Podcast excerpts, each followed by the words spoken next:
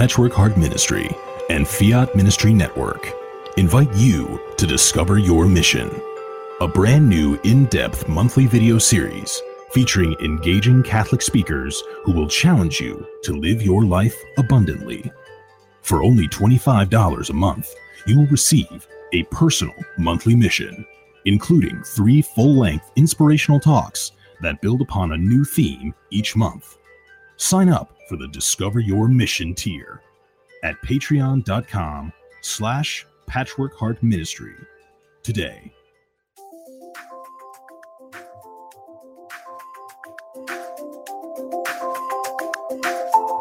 Welcome to the Sowing Hope podcast. This is a show all about implanting hope in our hearts. I'm Bill Snyder, joined by my friend Ann DeSantis. We're glad you're here for our uplifting conversation about faith and how it sustains our hearts through all the seasons of life. Thanks for walking with us. And good morning, everybody, and welcome into the Sowing Hope podcast. I am Bill Snyder, and uh, as always, joined by my friend Ann DeSantis. Uh, we're here for another uh, great Tuesday morning program. Uh, welcome, Ann, and thanks for being here as always. Hey, Bill. Good morning. Great to be here. Yes, yes. Sunny, sunny May morning. Can't couldn't be better. It is. It's sunny here too, uh, but it's always sunny in Philadelphia. So, uh, anyway, um, I want to uh, welcome our guest in. Uh, why don't you tell us a little bit about our guest today? I'm so honored. I have Father Daniel Bowen. He is the vocation director with the Mercedarian Friars that are headquartered here in Philadelphia. That's where the, the order is headquartered.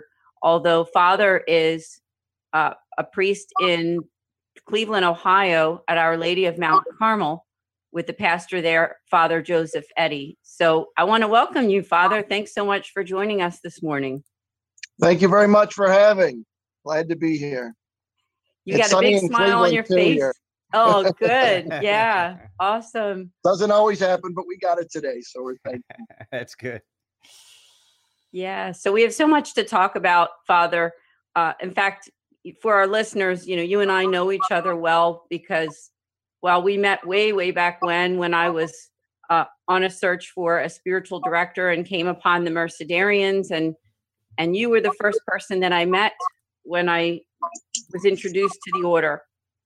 And what a blessing it has been for me to get to know you and to get to know the other friars, and also as some of our listeners know, I'm the director for a foundation that's actually uh, related to the Mercedarians. It's called the St. Raymond Nonnatus Foundation. So the Lord brought me on a journey there too to be able to help families in crisis. And I know that that's what the Mercedarians are all about as well. You're all about making outreach for those who are in danger of losing their faith because that's your fourth vow. So I just thought we could start out Father, if you could tell us about the, the order. There's so much to learn, and your order is such a blessing, and your vocation is a blessing. Would love to, absolutely. So the order was founded back in the year 1218 and uh, in Spain, Barcelona, Spain to be exact. And its original origins were in a time of great turmoil in the Iberian Peninsula, which is, you know, that area of Spain, Portugal, France there in the Mediterranean. At that time, Islam and Christianity were kind of, in a sense, at each other's throats. And obviously, uh, in besides conflict and the death that would ensue from that, uh, oftentimes people would be taken captive and made slaves. And then these slaves could be used for obviously labor or whatever they desired, but they could also be bought and sold on a market. Uh, and you know then that money could be used to keep the war machine moving. So this was a circumstance that was occurring at that time in the end of the 12th and beginning of the 13th centuries uh, in that area of the world. And um, our founder, uh, Peter Nolasco, himself was a merchant. I was born in the, uh, it's believed in the part of southern France. You know, these borders are not as tight as we would have thought. The one we think always they seem to move and shift, but in general in that region. And uh, so, as a merchant, you know, he had he'd, he would see in his transactions these ships being being brought in with his brother Christ, brother and sister Christians being sold on the market, and he saw how they were being treated, uh, and oftentimes they would be, you know, compelled by uh, the Muslims to, you know, renounce their Christian faith, you know, and become Muslim, or if not, the hardship that they would be enduring would be, you know, you'd almost wish for death, you know, versus the treatment at their hands. So this really kind of, uh, you know, as it should for anybody, you know, when we're in the midst of an injustice, I mean, we can't just turn our heads and say, oh, well, there's nothing to see here. No, but of people of faith, of a God who is love, um, we know we are called to move to action. And so Peter Nolasco decided to go and pray. You know, what can I do in this situation? Which is something we should always do. You know, we should begin with prayer to um, make sure that God is completely invited and our hearts are prepared and open to be most receptive to Him. So he journeyed to Montserrat. Montserrat still exists. It's an old Benedictine monastery that was probably already a couple, two or three hundred years old by the by the time that Peter Nolasco journeyed up there in the mountains. This is located in northeast uh, Spain, and it's along the way of Compostela. So it's actually, like I say, it's it's a place of pilgrimage. Um, I guess it'd be comparable, maybe we could think uh, to in Mexico how um, Our Lady Guadalupe Shrine is a place of pilgrimage and, and you know uh, where where faithful go to have their prayers or their intentions brought. So in that same way, this is what Peter Nolasco did in journeying there. And uh, from the evening of August 1st into the morning of August 2nd, in a moment of, of his prayer and asking about bringing this situation before our Lord, the Blessed Virgin Mary appeared to Peter Nolasco. And she said, You know, in essence, my son has heard your prayers, and he has sent me to tell you that I am to assist you in helping to found an order that will do the work of my son to set captives free. Be a redeemer like my son. Be willing to lay down your life for your brothers and sisters in Christ. So, wow, you know, he had a, this great experience that he encountered in prayer, and he felt definitively that this was of God. But of course, we should always confirm these things, right? And so he did go and speak with uh, uh, both the king of uh, Aragon, that region of Spain, and the bishop of that region, right? The bishop of Barcelona, and explained what he experienced. And the uh, you know the king said, "I'll back you. I will back you." And matter of fact, I will I will give you the royal coat of arms of the House of Barcelona. Uh, so that will give, give you protection and give you access. And the bishop himself said, I believe this to be of God also. And so, yes, let's sanction this order. Uh, so come down to the cathedral, which is the Cathedral of the Cross. It's still the name of the cathedral in Barcelona. Uh, now, obviously, not the same building. I think the current building was built in the 1700s, but the same spot, same place, obviously. And uh, so, there in that cathedral on August 10th, so this is a mere eight days later, right? There was quite a movement on this uh, before the bishop and the king, uh, Peter Nolasco, and I believe we believe two or three other brothers with him that were interested in this work, that were friends of his. Uh, we uh, were consecrated, given the habit of Mary, and began the order of the Blessed Virgin Mary of Mercy for the redemption of captives. And of course, that mission was then to uh, gather alms, go to the Muslims, the captors, right, to negotiate and to buy these Christian slaves or captives. And then, once securing their purchase, releasing them. You know, now if they were in need of some some care, you know, be that physically or mentally or spiritually or emotionally, the friars would look to provide that for them uh, in their monastery, in their hospitals, as it were. And um, so that was the work in in the essence. Now, there were other orders doing this work. There's only one other order in the world that still exists doing this besides the Mercedarians. That would be the Trinitarians. Now, Trinitarians, again, doing this work, yes, but there was the difference. Obviously, their focus on the Most Holy Trinity, our focus on Mary and being a Marian order. But also, in this difference, the Mercedarians would actually take a fourth vow that the Trinitarians, or really no other order, takes.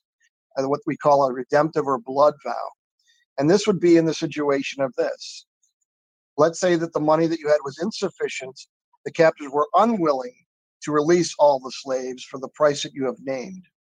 We would then be willing to use ourselves as collateral, to literally exchange ourselves for these captives so that they could be set free.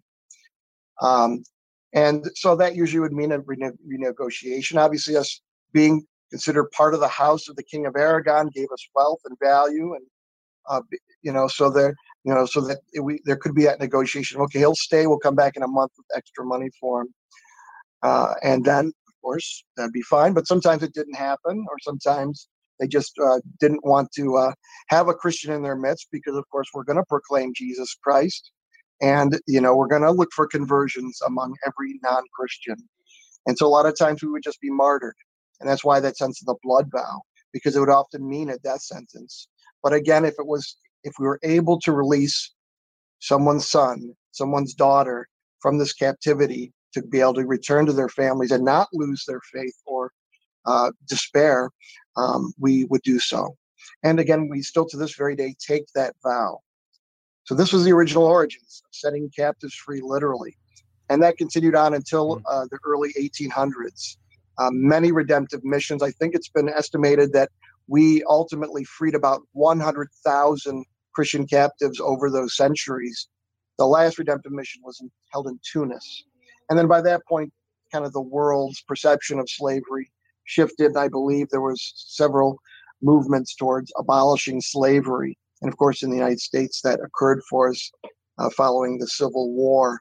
Um, um, our order did go into some, uh, uh, were some of the first to come into the New World when the Spanish uh, came over here. Again, we were always allied with the Spanish, uh, being under the House of Aragon or a partner with them. So when they came here, uh, we, we came along. It's again with Christopher Columbus on his second voyage. There's documentation that substantiates that we, in fact, did come with him on that trip. And so we were foundational in a lot of the countries uh, in South America, Central America um, which was wonderful when Spain was kind of the big thing. then when it's not the big thing, then you sort of uh, go into diminishment. But there was, of course, a great loss of our order following the French Revolution and following the Neo- Nepal- uh, uh, Napoleon Wars, where there was kind of that great movement of secular humanism that decided to say, uh, you know, we don't really need God. And so a lot of mm-hmm. religious, of course, you can see the pictures of the like the Carmelite sisters being lined up for the guillotine, right, and beheaded. Um, so our order suffered greatly. We used to have a big, substantial uh, presence in France, and we have absolutely no one in France any longer. So we were to the point of where we didn't even know if our order would be able to continue. But by the grace of God in the 1800s, uh, we were able to kind of rebuild.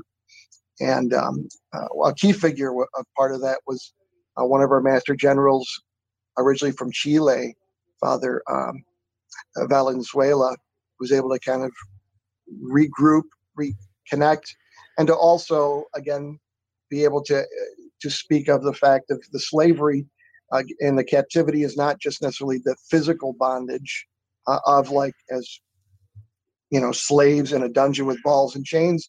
The slavery can be ignorance of the of the faith. Slavery could be addictions slavery could be any of these other areas. Again, basically, the bottom line anywhere that there is sin, there is slavery. So that we could be part, and we'd already been doing these things in many areas. And uh, so that allowed the order to continue forward. And uh, our order coming to the United States a little bit late, even though we were in the New World since its discovery, we never really came to the United States until the 1920s. And that was all by divine providence. Divine providence, I say in this fashion uh, Mexico needed assistance uh, uh, towards the end of the 19th and early 20th century. So our Italian province sent some friars over to Mexico to assist them. And um, uh, a couple of the friars that were sent there, in particular, Father Martin Campagno and Father uh, Alfredo Scotti, were sent. Uh, Alfredo Scotti, in fact, was was ordained a priest uh, at the Basilica of Our Lady of Guadalupe, and in the midst of their assistance, Mexico had its revolution, right? There was the Cristeros Wars. Uh, there's a wonderful movie, if the faithful have not had a chance to see it, called For Greater Glory. I think it came out about eight years ago. That's worth watching. I know um, Father, uh, the um, the actor Peter O'Toole played a small bit in there as, as a foreign priest. And as the fate was, uh, you know, foreign priests at one point were told to get out of the country or we will kill you. So uh, at that moment, our, our priest came north into the United States, really to escape death. And in coming to this country and realizing that Mexico was not a place that they were able to be present in for the time, they saw in their midst all of these Ita- uh, Italian uh, immigrants, people from Italy, especially looking to escape famine and some of the other aspects that were on in that nation at that time. And these were again Italian friars, the native people originally from Italy. They said, well, maybe there's something that we could do to assist them. Um, unfortunately, even though America likes to preach great tolerance, we often are, are very short sighted in that tolerance uh, the we are a nation of immigrants for the most part, but yet each immigrant group, as they gain power, tends to forget that towards the new group. So we can think of the Germans when they first came to this country, German Catholics particularly, how poorly they were treated. Most people don't remember that, but maybe they might remember the Irish. How were the Irish treated when they first came to this country? Not too well. Maybe we can see images of the signs. No Irish, I won't hire you. But the new immigrant group, especially in that time in 1920s, uh, was the Italians. And so Italians were not always being treated properly, given menial jobs, or, and a lot of times uh, even their faith was being attacked, where they're being lured by Protestant sects or schismatic priests away from the one true faith of Catholicism. And uh, so that's really how we were able to get established here um, after approaching a number of bishops in this country to found a Mercedarian community and to work in the captivity that the Italians were facing, uh, the Bishop of Cleveland, Archbishop Bishop Joseph Schrembs, invited us to begin here. And so in 1922, we began to assist the Italians in this in this diocese, and uh, we did good work. I think because we're still here. 98 years later uh, amazing uh, to, to, help them you know to not lose their faith mm. to to be accepted by the culture you know and uh, so that was the captivity that that uh, brought us and continues to sustain us here in the states well now obviously especially we would say maybe since the 1980s or 90s that captivity is no longer an issue you know um, uh, people of italian descent are, are are working in all sorts of jobs and and and and accepted in academia and are in the politics and all over in the church. So it's no longer an issue in that sense. So now, in some cases, the place we are, it's kind of preserving that culture and it's, it's still supporting it, especially for their children and their generations following. But it's also has brought the movement into the settings where we're at in parishes, jails, and the hospitals to um, to uh, continue to strive to look for what is the captivity in our midst and what can we do to redeem the people. And so, yes, within the midst we are seeing in our culture, especially as our culture in the United States is tending to shift away from God, embracing more of the secular humanism. Um, you know, it is, you know, maybe uh, maybe I don't need to be married for life. Maybe I can be divorced. Maybe I should go off with that 30 that woman 30 years younger than me. You know, so often we're seeing a lot of, uh, you know, even though as Catholics we don't believe in divorce, but we see that situation befalling many people. And it, it becomes a captivity and a trap for folks, and it can help, uh, you know, it can really cause them to lose their faith. Yeah. So this is one of the areas, particularly we've been we've been called to work in. You know, so many captivities. Pornography addiction is rampant. Our, our culture isn't even close to admitting that or seeing that as a health hazard a health hazard, yes, you know, in many different ways. The addiction that one can, you know, can become uh, in that, especially if it's partnered with self pleasuring, okay, where one's mind actually becomes rewired. But the even more harmful effect of the spiritual health, you know, um, to be uh, caught in the in the snares of that uh, has repercussions that are um, really, uh, really uh, deeply harmful and uh, you know so these are some examples and some ideas as a nutshell. But again, for the Mercedarian, be they the friar, the sister, or our lay Mercedarians, uh, is to just identify that captivity, to you know point these realities out to people, and to do what we can to accompany people out of those captivities to set captives free.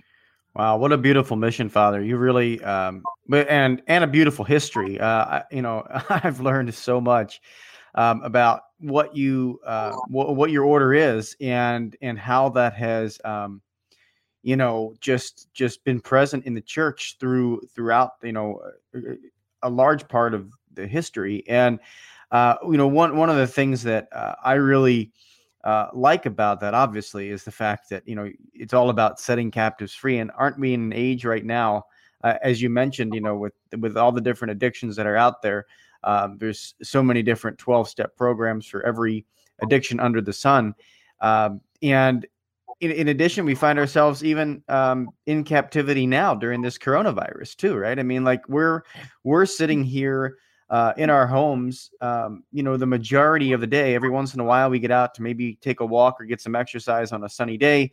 But the reality is, is that we're we're held within um, our homes right now uh, for for the sake of the common good. And and and is it even possible to be a slave to the common good? You know, because because I think that's where we find ourselves right now.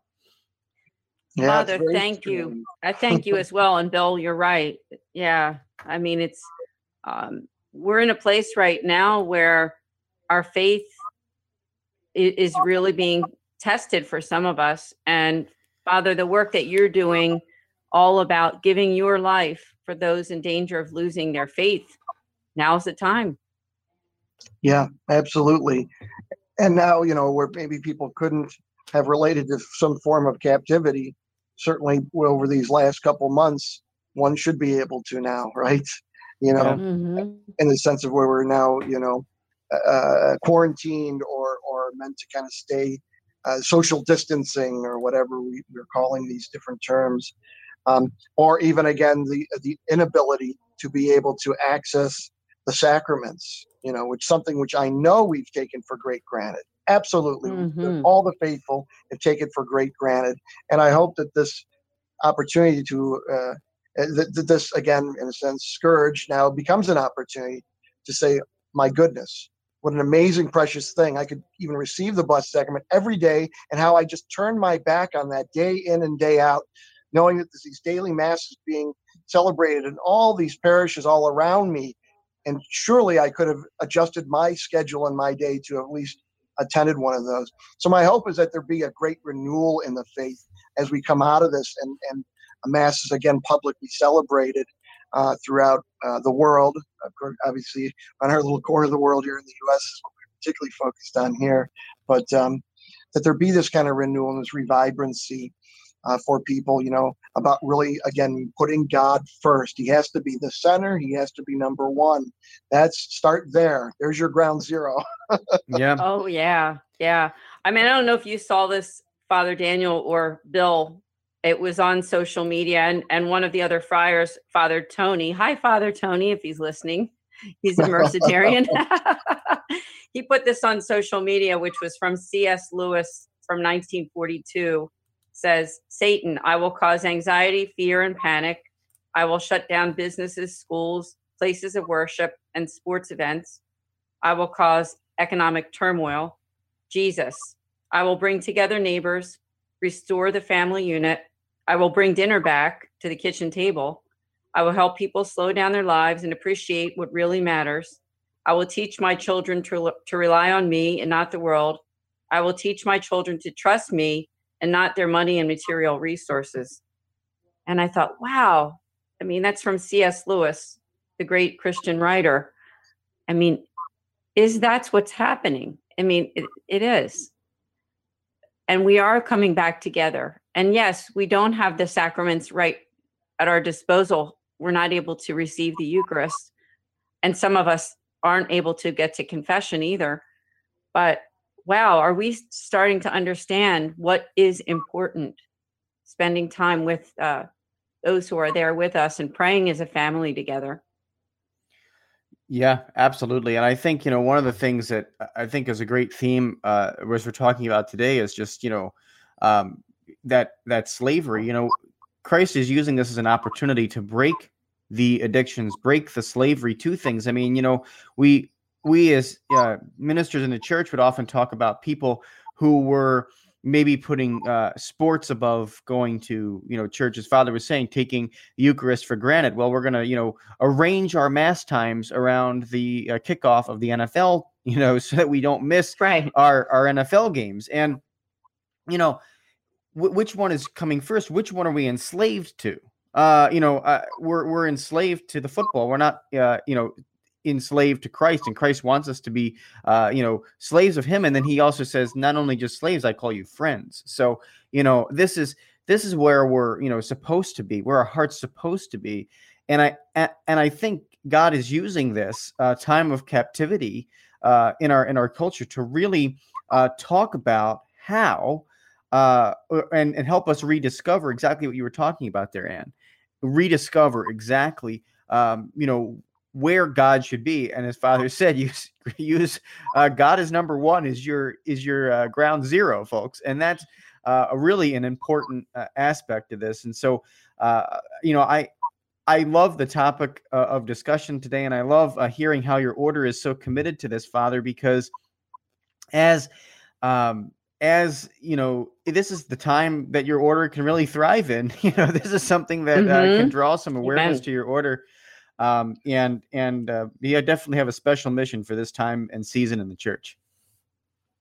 He does. They do. I, I mean, it's their order is a true blessing. I mean, to myself personally, having gotten to know them and working for the St. Raymond Nonnatus Foundation as the director, and Father mentioned divorce as one of those captivities. Sometimes when people wind up being separated or divorced, there can be an alienation in their hearts from from God and for us to say we're here, uh, we offer online support, free online support meetings for those who are affected by divorce and separation.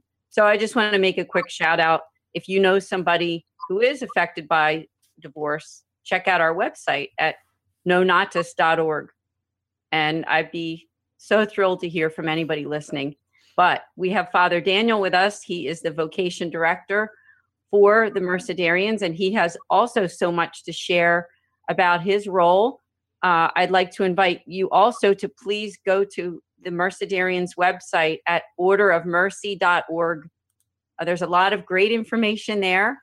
And um, Father, I wondered if you could tell those listening where you're located in the United States, and if there's someone listening who perhaps you know they're they themselves, their son or daughter, a neighbor, a friend uh, is searching out for the vocation. Maybe you could talk about that as well. Absolutely. Yeah, so in the United States, we, we are located, um, again, I mentioned already, our first foundation was in Cleveland, Ohio. We still exist there in two parishes uh, St. Rocco's, which is located on Avenue, uh, Fulton Road, sorry, and uh, Our Lady of Mount Carmel, which is located on Detroit Avenue, where I'm in residence. And um, then in the late 1940s, we branched out into the Diocese of Buffalo, New York. Uh, we are located there in a little small town called LeRoy, which is actually physically closer to Rochester versus Buffalo, but yet that is the Diocese of Buffalo. And uh, we are located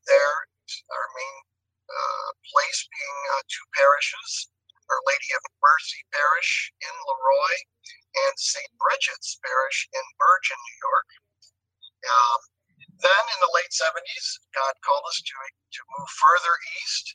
And so we began uh, to be present in the late 70s in the Di- Archdiocese of Philadelphia.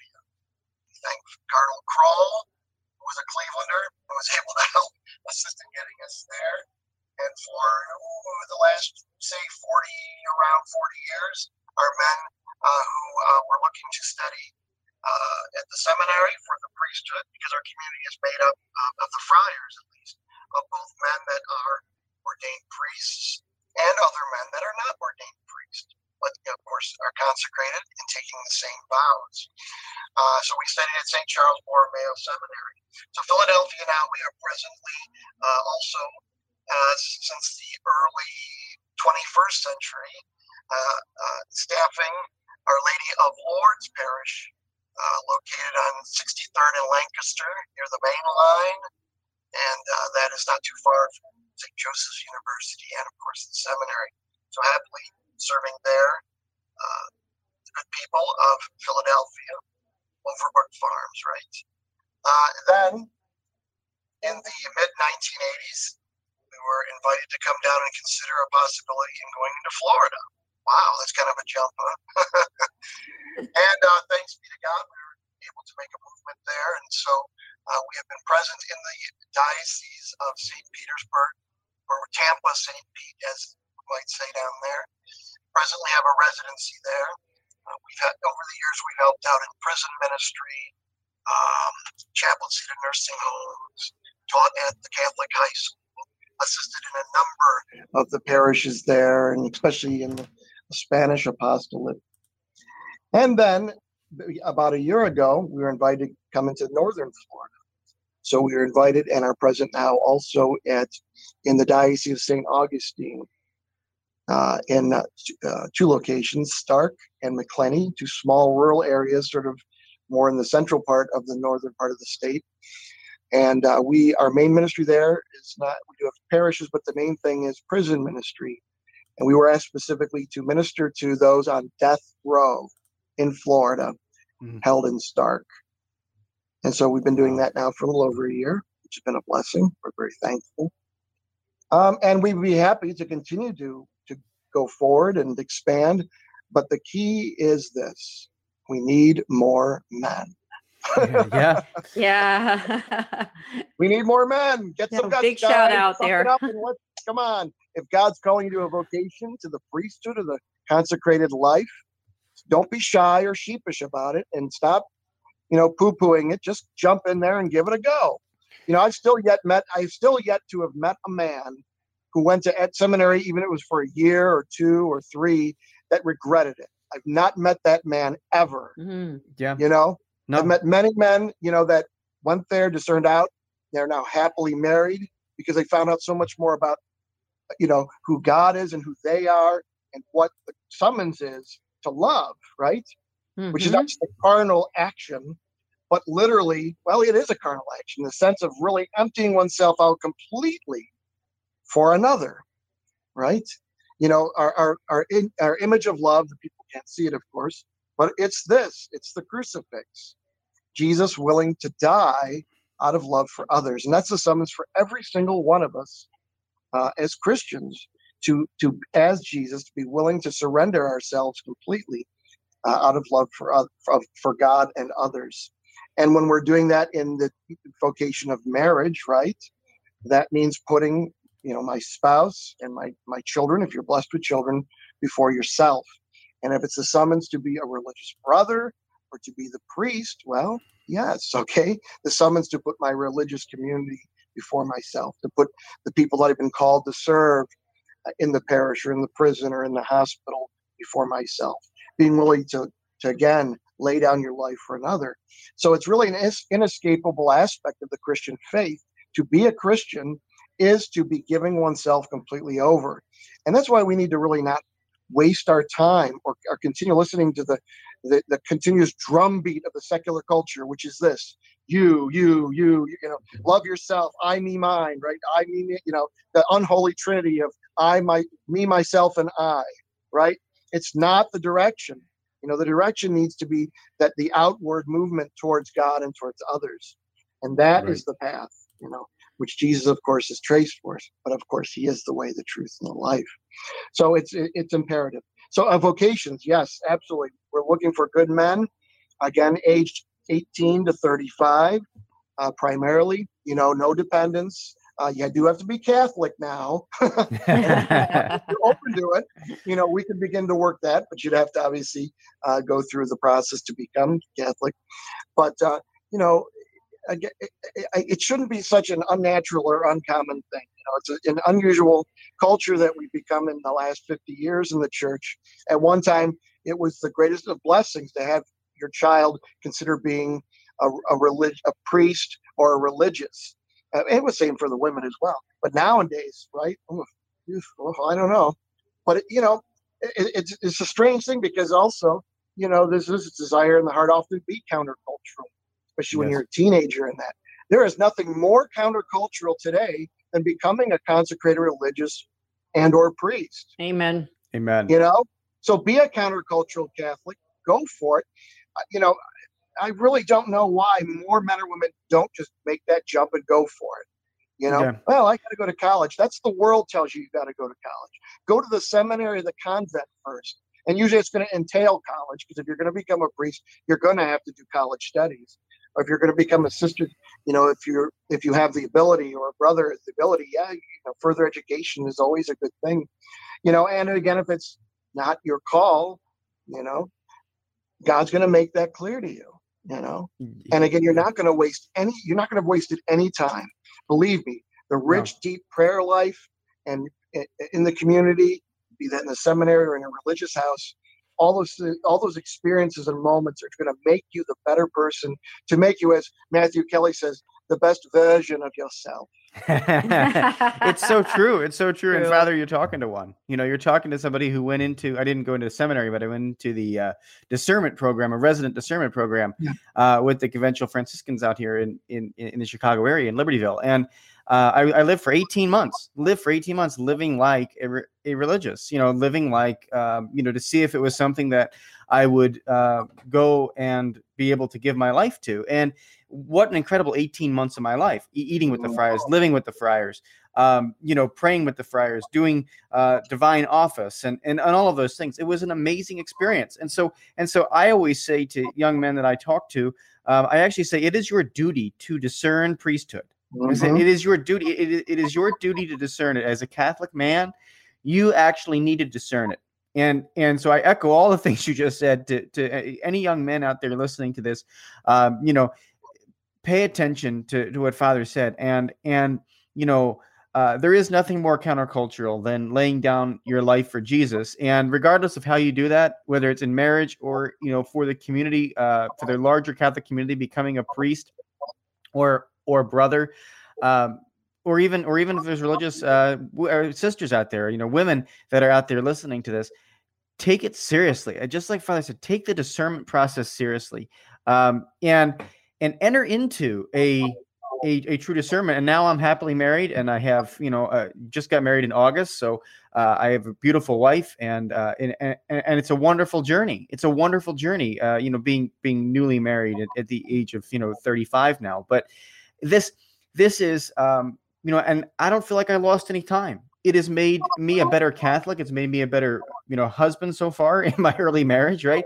To be able to say, here, I've late, I've been able to, you know, just learn and know more about my Catholic faith. And you know, there's some invaluable things when you when you have an opportunity to live um, the the life of a religious without having to make that commitment. So if there are programs, you know, there are programs out there that exist you know, uh, and explore different orders, date different orders. You know, um, I I was able to go and uh, explore some different Franciscan orders because I have, have a very close relationship with with Saint Francis of Assisi um, personally, and uh, I, I even now go to a parish called Saint Francis of Assisi here in Milwaukee, but um, with my wife. But uh, the the idea is that you know find find your spirituality. If this is something that you're you know that is resonating with you the setting the captives free laying down your life for one another um, go to the mercedarian website and look at it because because you know god might be calling you to that vocation. He might be calling you to that vocation and radically calling you to that vocation uh, to help expand that order. I mean you know i i love what you said about you know um, helping prisoners on death row I mean, what a what a need in our society. It is a need that we, um, you know, that that we minister to people who who are condemned to death. I mean, this is this is huge stuff. It and where is. else can you where else can you uh, do that? You know, I- I don't know any other orders that are that are out there doing that. I know there's a few religious sisters, uh, you know, Sister Helen Prejean, but man, what an amazing thing! You guys, you got a great thing going, Father. I think so. I think so. And so, do. so it's really important. And again, I, you know, just overall in our faith, you know, we need to stop being minimalists and stop giving lip service to our Lord. We need to go all in and go into the deep waters. And again, why we don't do this? Well, of course, our culture doesn't want us to do that. They would like us to be cultural Catholics, you know, or have a Catholic veneer. So if you want to fit into our humanist society here, you'll just kind of, you know, do that as a crutch, but don't go push too far. And that's nonsense. We should push completely far. People need to know that we're Catholics and we should not be apologizing or kowtowing it. You know, we think about it in the other areas. If you're going to excel in sports, for example, right? You know, you want to become a great uh, football or baseball player. Well, you're not going to be a minimalist about it. You got to get out and do double days right in the morning, and you got to work your body hard and to develop plays and throw the ball around. And that needs to be a daily activity where you become the best shape and the best possibility to really excel in the sport and to become a great team player. Well, why should that be any different for your faith life, right? Which is the most important thing, you know? Uh, and again, it requires discipline. You know, am I praying every day, right? And throughout the day, really? Am I, you know, inviting God into every single situation of my life, every aspect, mm. even the parts that I think, well, I don't think God should be there. He needs to be in everything. Uh, it's just so important for us to really fully give ourselves over to our faith. You know, it, it can't just be a, a, splattering. Now, again, I realize, you know, we're all in different places, but know that our Lord's going to meet you wherever you're at. You know, if you've fallen away from the faith, God will meet you there, and He wants you to come home.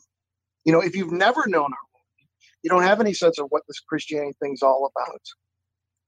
Find out, look into it. Or maybe you're already a Christian but you just don't get this Catholic thing or what this is about, the Eucharist, what's this all about? Find a good, faithful Catholic who can help to guide you and to find out what we mean by having the fullness of the faith, having everything that God wants you to have access to here on this earth as we make our journey in life here. Again, the home being for us is baptized uh, Catholics, heaven, not here, you know. Um, but uh, you know, again, when we're when we are really giving our all in every way, we're going to be the best uh, to to transform the culture, to proclaim the gospel, and that is right. That's the commandment, right? To proclaim the gospel, right? Jesus, that's what he told the apostles, his disciples to continue to do. In our day and age, that's our call and our summons, and we need to all be doing it. It's not just the job of the bishops or the priests. Thankfully, I think there's been kind of a uh, a renaissance in understanding that since the Second Vatican Council of the 1960s. Um, and uh, many lay faithful have stepped it up, but it, even more so in these different crises, different scandals that we've had recently amongst the clergy. All the more reason for the average Catholic to become not average, to, be, to know their faith deeply, read the church documents, read the writings of the Holy Father, you know, make that your hobby and get into it because, you know, an informed, faithful uh, is going to make, is going to help the clergy to be better in being the sheep, you know, shepherds of the sheep, and to transform things. Just because you don't have a collar or a veil on doesn't mean that you can't make a big difference.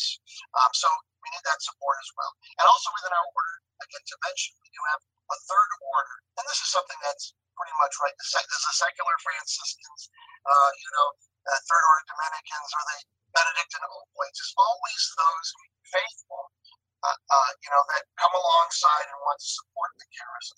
So that's another avenue for people to take a look at.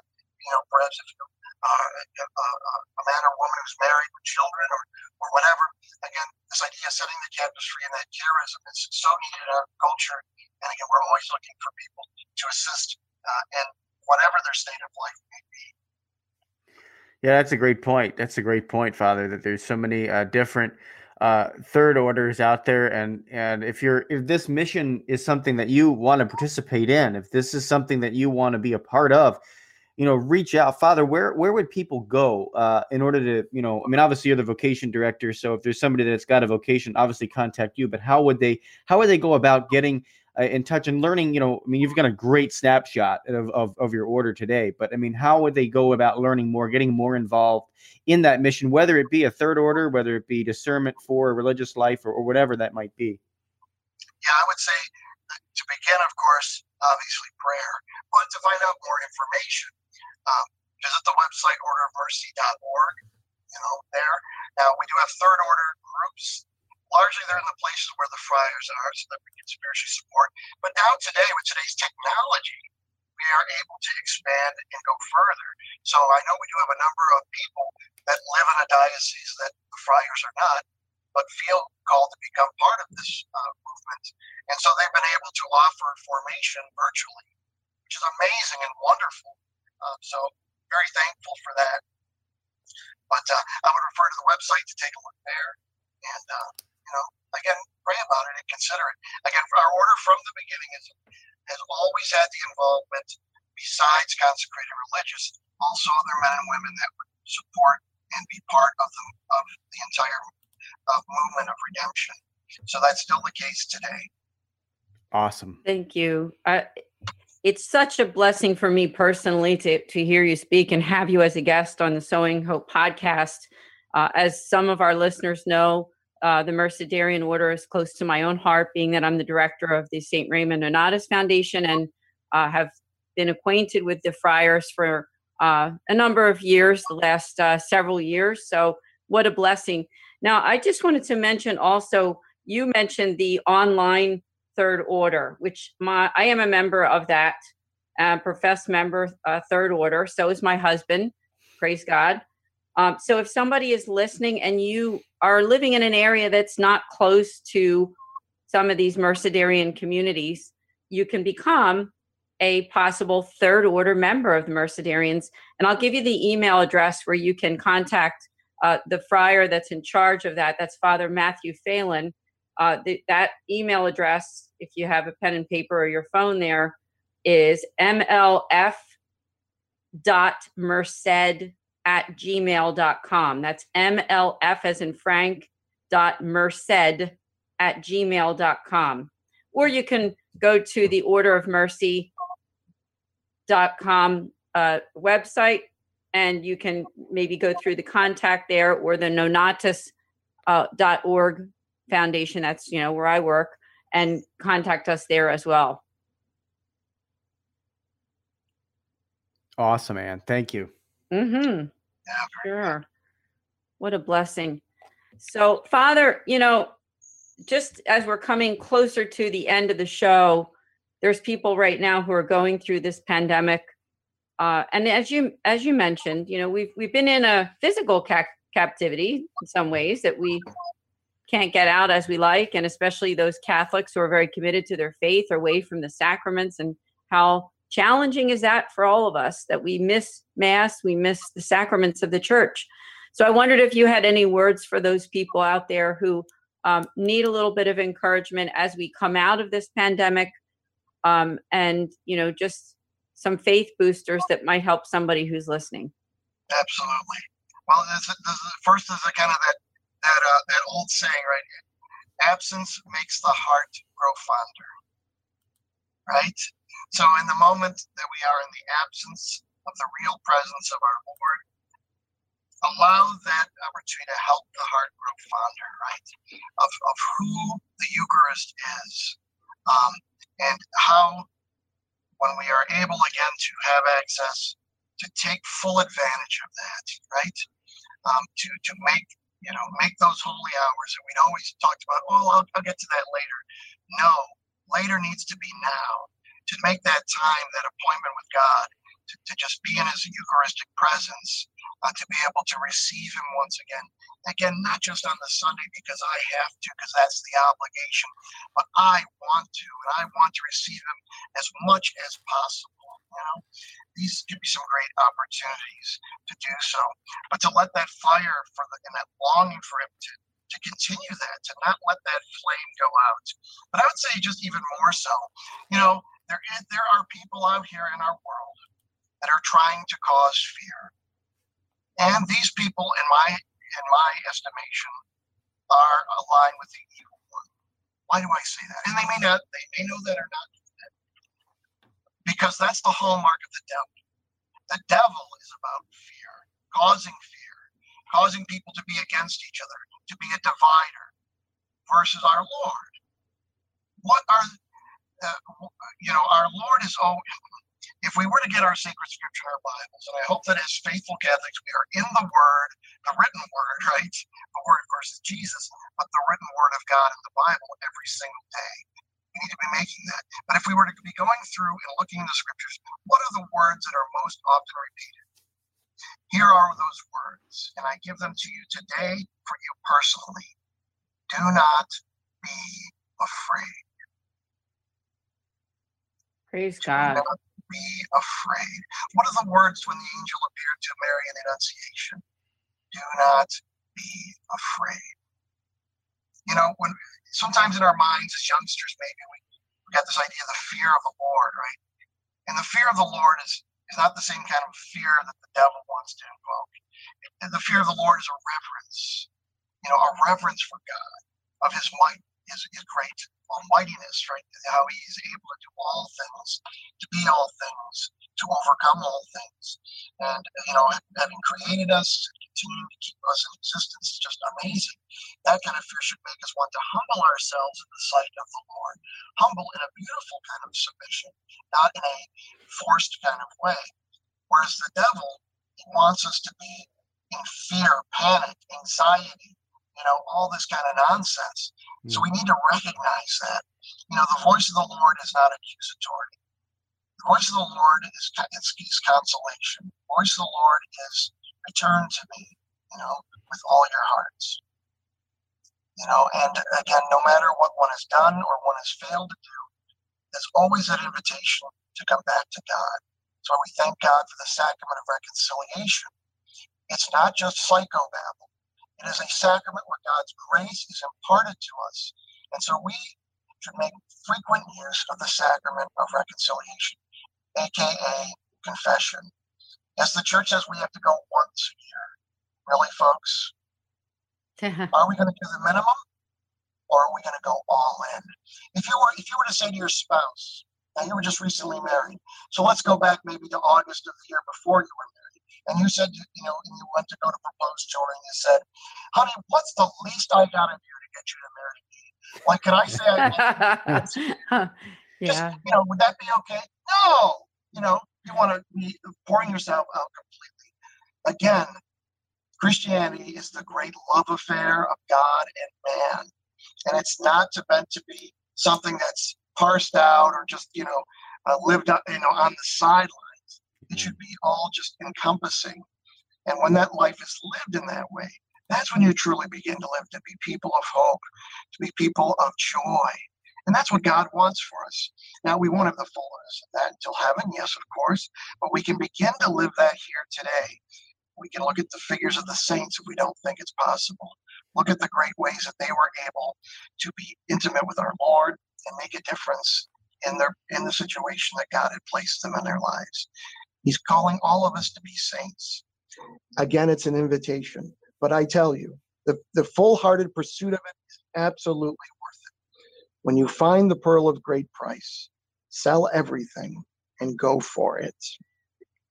Praise the Lord. Oh, you said everything so well, Father. I mean, the history and your you know your own uh, thoughts on faith and advice to those who are discerning a vocation i just have to say again please go to their website and learn more at orderofmercy.org also, please connect with them on their social media uh, platforms. I think that you're at Mercedarian Friars USA, so you want to connect on on uh, Facebook and Instagram, and also I believe on Twitter, probably. Mm-hmm. Yep, Twitter. And, uh, please, you know, connect. This is Father Daniel Bowen, and as I said, he's a, a friend of mine and a friend of uh, the St. Raymond Nonnatus Foundation, of course, and you know, a wonderful Mercedarian friar located in Cleveland, Ohio.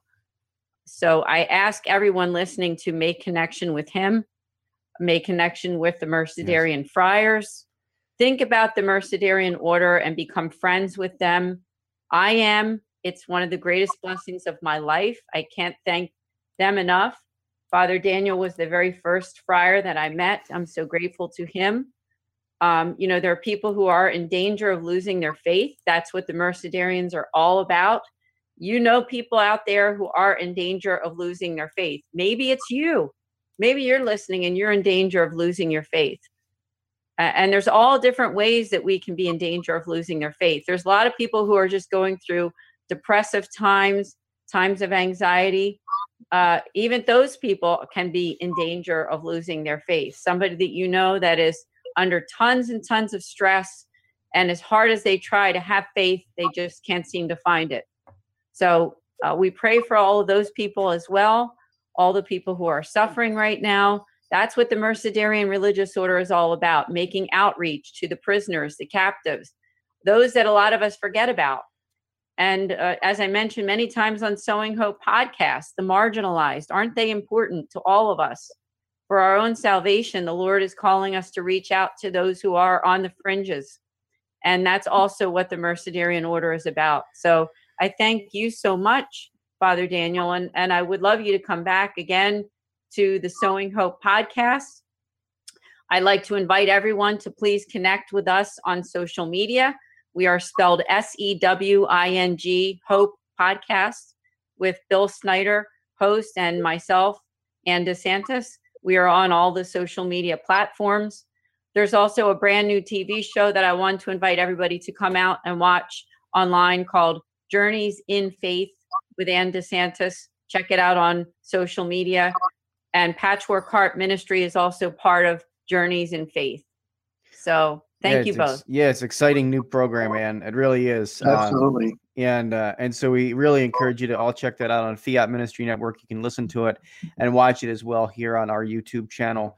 Um, and and whatnot. Uh, we uh, we're we're really excited to be able to bring you uh, these programs and work with Fiat Ministry Network because um, you know, it's all about saying yes to Jesus Christ, and that is uh, Fiat Ministries Network uh, tagline, and ours is sowing hope into broken hearts. Uh, and so, with with those two things, you know, Father, it kind of fits perfectly into, um, you know, our mission here. The Mercedarians fit beautifully into our mission, uh, and and just really enjoyed your your um, your your content today for all of us. It's been it's been awesome. Um, it, as we wrap up, though, I, I I always like to get a priestly blessing for us and our listeners. Um, so if you wouldn't mind, um, please just give us a little, you know, a little bit of prayer and um, and a, a priestly blessing as we wrap up today's episode. That'd be great. Absolutely, be glad to. So for our prayer, I'd like to offer this prayer. Maybe we've already prayed the prayer, but maybe we haven't. There's a prayer called the morning offering, and we're still in the morning, so I think it's valid. But there's a great prayer actually I'd encourage you to consider. Uh, if you haven't, you can find it out there. It's in most good Catholic prayer books. It's a prayer to be prayed every day in the morning. Um, so offer that prayer, and then following, uh, I will impart uh, a blessing. In the name of the Father, and of the Son, and of the Holy Spirit. Amen.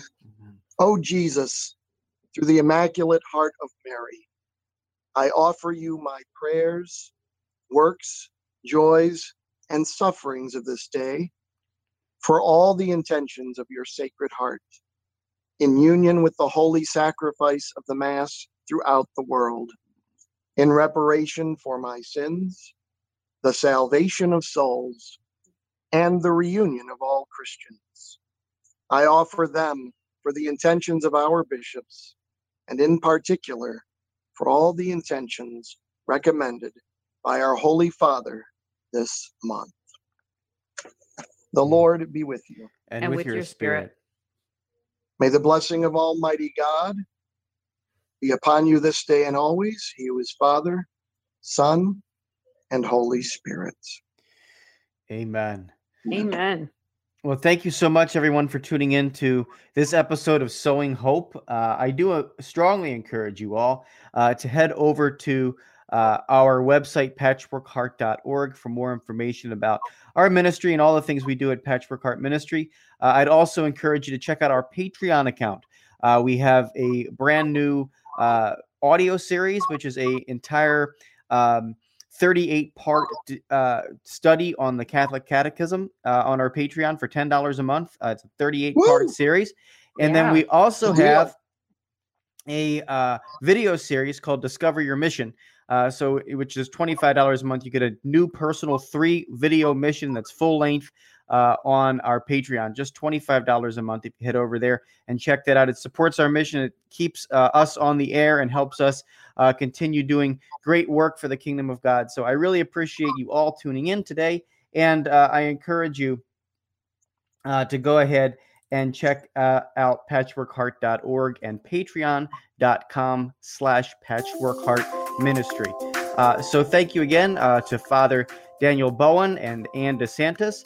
Uh, this has been Sewing Hope. Until next time, keep beating to your Catholic hearts and sowing hope into broken hearts. I'm Bill Snyder. Have a great week.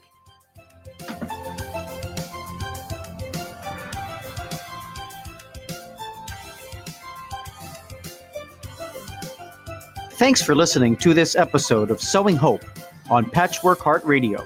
For more information about this podcast and our ministries, visit our websites, patchworkheart.org and anndesantis.com.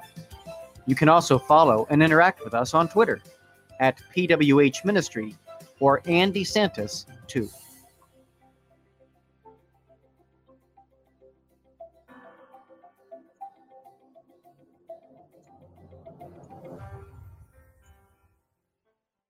Patchwork Heart Ministry and Fiat Ministry Network invite you to discover your mission.